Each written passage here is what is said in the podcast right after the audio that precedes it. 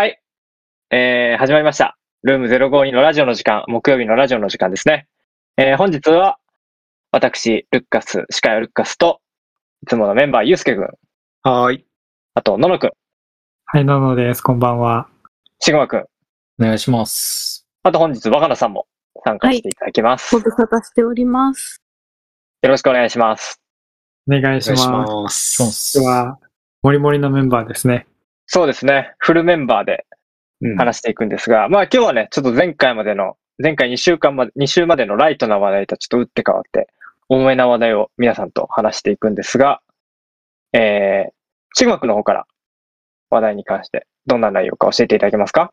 はい、承知しました。えっと、ちょっと重めな話題ではあるんですけど、今日僕ちょっと皆さんにいろいろ意見を伺いたいなって思うのが、死刑に賛成か反対かっていうテーマでして、まあ理由としては、あの、令和4年の7月26日に、昔起こったキャバレーの歩行者天国の、えっと、まあ、容疑者の、えっと、加藤死刑囚の死刑が執行されて、まあその時にいろいろニュースでもなんか死刑制度に賛成反対みたいないろんな意見があったんですけど、まあ、そういうところも踏まえて、まあ皆さんの意見などいろいろ伺えたらなというふうに思います。うん。ちなみに今回の死刑に、死刑に関しては、そういう点で話題になったんですか？賛成、反対とかって。あ、えっ、と、あの、なんでしょう。世間一般的に賛成話題がすごい論争になったっていうよりは自分がちょっと興味ある報道番組の中で、えっ、と、まあその死刑に対して、まあ被害者側の意見から反対っていう専門家と、あとは、うん。えっと、一般的な人権の観点から、えっと、死刑、ん？反対うんっていう、まあそういう、えっと、議論が行われてて、すごい、あの、うん興味深かったので、まあそういうところもちょっといろいろ知りたいなっていうふうに思って、今回話題にさせていただきました。なるほど。参考までになんかその、被害者側の反対の意見とか、そうです。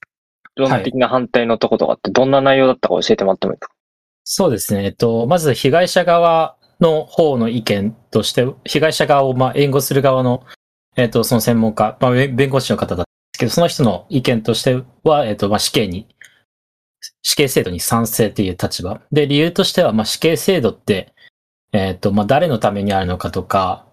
まあ、そういうところの話をしていて、まあ、究極のところを言うと、まあ、被害者と被疑者の関係性を、あ、一つ決めつけるものだっていう、えっ、と、話をされていて、で、えっ、と、その弁護士は、あの、今までいろんな事件の、まあ、被害者にも寄り添われた方らしくって、その死刑、執行されることによって、やっと被害者はその事件から、被害者の遺族ですね。被害者の遺族は、その事件から立ち直る、あるいは一歩前に進むことができるみたいな、そういう観点から、まあ死刑っていうものの被害者の遺族っていう観点から賛成だっていう意見でした。で、うんうんうん。一方で、その死刑に対して反対っていう立場を示したのは、その人も確か弁護士だったかと思うんですけど、まあ、その人は、えっ、と、まあ、生きるっていう基本的人権の話ですね。まあ、死刑囚にも人権はあるだろうと、そんなものを国が奪っていいのか。世界でも、えっ、と、極刑として死刑っていうものを、えっ、と、導入してる国は、まあ、その人が使ってたデータの中では少ないんだぞと。っていうところで、えっ、と、まあ、そういう観点から死刑反対っていうことを話されていました。なるほどですね。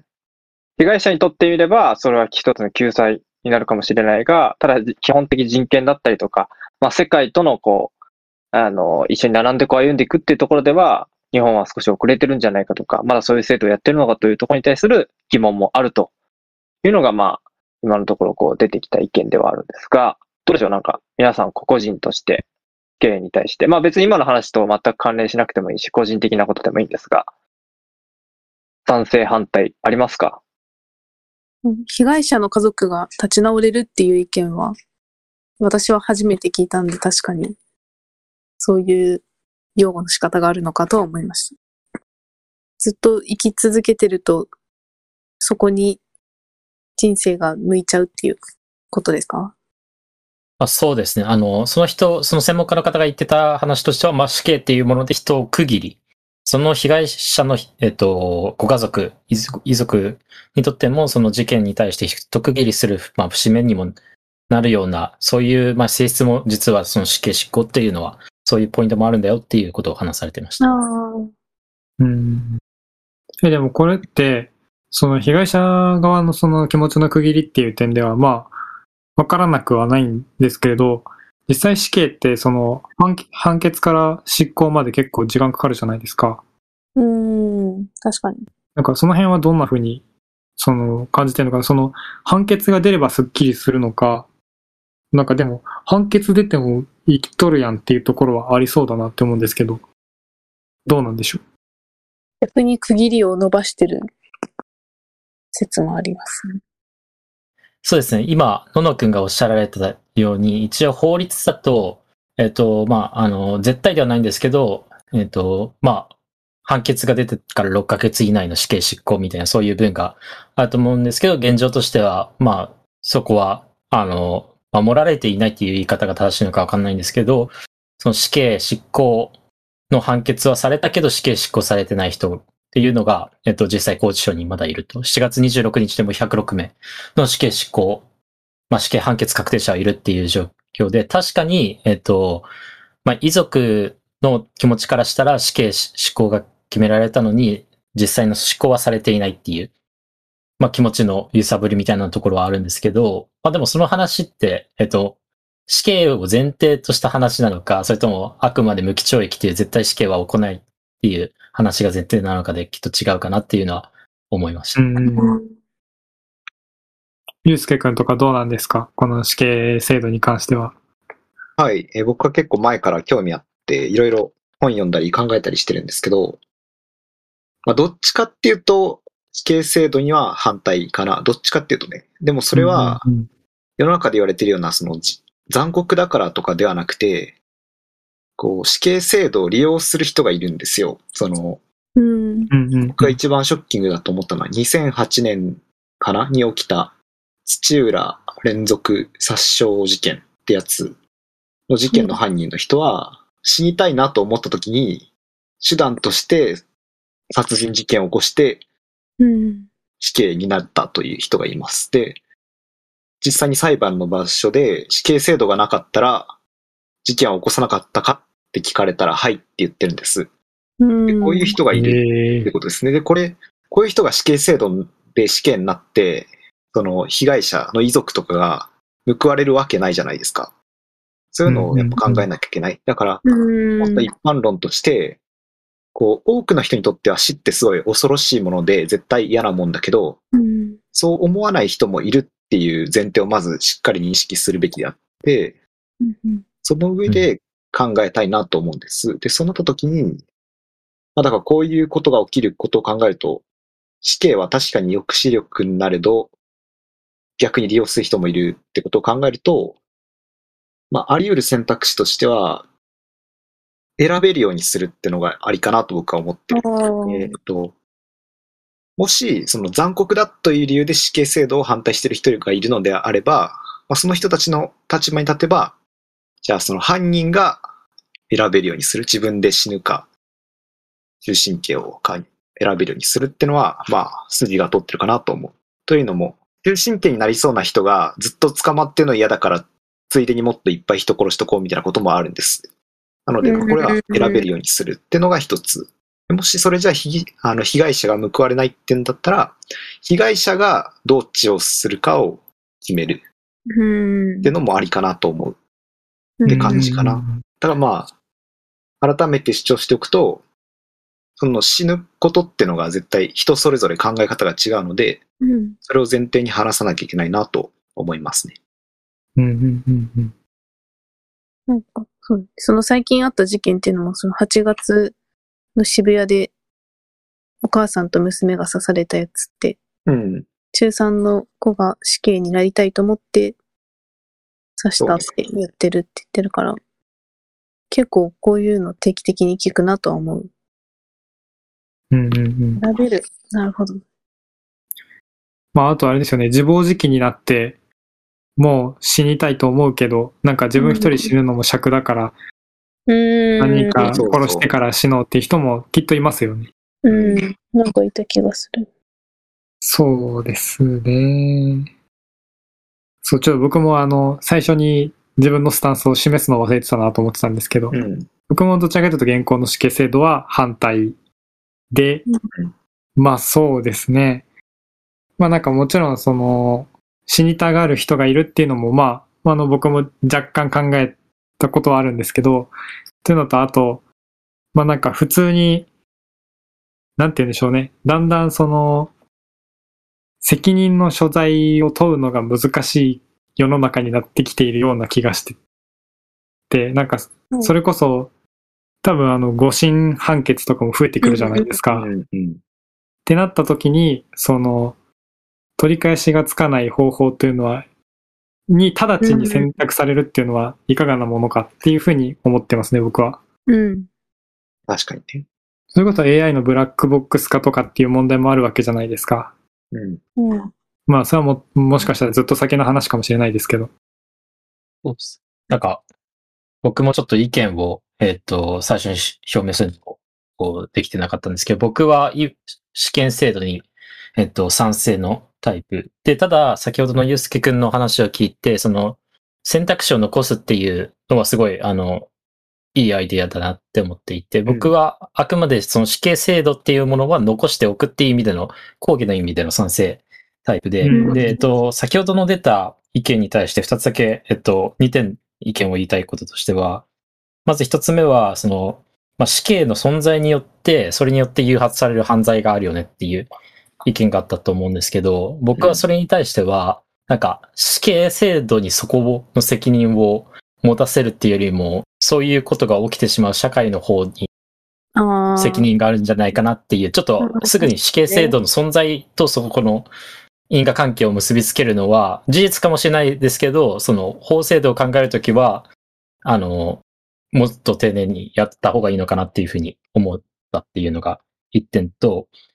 二つ目は今の野野くんの、えっ、と、冤罪が起きたときどうするのかっていう観点で言うと、うんうん。えっ、と、それに関しても、なんか死刑制度の可否に、その冤罪の可能性を含ませて考えないといけないってなると、すごい難しいなっていう、あの、そこまで考えた上で死刑制度なんて決められるのかっていう疑問点。かつ、たとえ無期懲役だったとしても、もし冤罪が起きたらそこの保証はどうするのそれは死刑とどこ、うんうんうん。どういう違いがあるのかっていうところもちょっと、あの、まあまあまあ伺いたいなっていうふうに思います。確かにな。僕も、どちらかというとシグマ君と近い意見で、個々別々の、あの、先ほどから出てた、例えば、個人が死刑を望むために、死刑になるために事件を起こすとかの話と、やっぱり構造の話っていうのを分けて話した方が、分けて考えた方がいいんじゃないかなというふうには思っていて、うんうんで、まあそれで言うと今話題になってその無敵の人みたいなものも、死刑制度そのものの構造と別のところに原因だったりとか、問題点、社会的な問題点があると思っているので、まあそちらはそちらで議論した方がいいんじゃないかなと。ただ一方で、なんかその免罪に関しては死刑構造そのものと結構直接的に関わってくる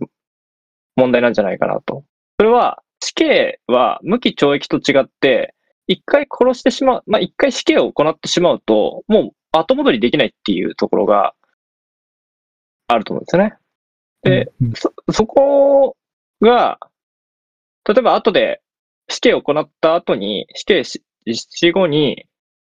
えーその人が無罪だと分かった。ああくまで免罪だと分かったってなっても、もう無期懲役と違って、出れば OK とか後戻りできないわけで、そこからその人の人生をもうやり直すことはできないわけで、ってなった時に、あの、まあ、今、多分、その死刑にが決まってから、ちょっとこう間が空いたりとか、時間を置いて、実際に執行が行われるのも、まあ、ある種そういうところの準備期間だったりとか、改めて事件を検討し直すとかっていう期間として置かれてる気もするんですけど、まあ、そこから正してきちんと機能ししてるのかとか、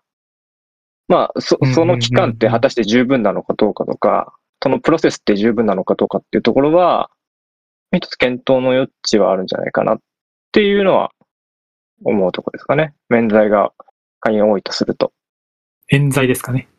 冤罪ですね。冤罪です。免罪って言ってましたね。うん私もその、ののくんの意見に近いと思ったけど、シグマくんの意見を聞いて、なんか、確かに別に無期懲役でも、もうほぼ、まあ80歳とかまでずっと入れられてたら、それはもうほぼ死刑と一緒なんじゃないかとも思ってしまうし。なんかその、ルッカスさんのやり直せるとはいえ、なんか最近あった、その冤罪をひっくり返しましたみたいなのも結構なおじいちゃんたちがずっと裁判をやってたイメージなんで、うんうんうんうんうん。なんかそれは、うん、まあ、そのケースによるかもしれないけれど、っていうのが一つですかね。なんだ、うん。実際にその、えっと、抑止力になってるっていうのは昔よく言われてたと思うんですけど、今はどれぐらいの効果が、効果があるって測れないかもしれないけど、あるんですかね。死刑っていうのがあることによって、抑止力になってるんですかね。なんかそこが疑問になってきて。なんかでも僕なんかで、なんかそんなに抑止力として、まあでも、あの、反対派の弁護士の確か出してたデータだったと思うんで、まあそういうふうに集めてきたっていう可能性はあるかもしれないですけど、でもあんまり抑止力としては機能してないみたいなのは一回見かけたことありますね。うーん。どうなんだろう、実際のところは。なんか誰かご存知ないですか？僕が前読んだ本では、うん。まあ、そのもちろんなんか、そういう法法制度がよ抑止力になってるのは間違いないんだけど、それが死刑、うん死刑制度なのによるものなのかはわかんない。あ具体的に言うと、死刑制度が原因なのか、まあ、終身刑を恐れての抑止力なのかは、どっちを恐れて犯罪が起きてないのかは調べようがないので、証明。しようがないと前書いてた。まあまあ、確かに確かに。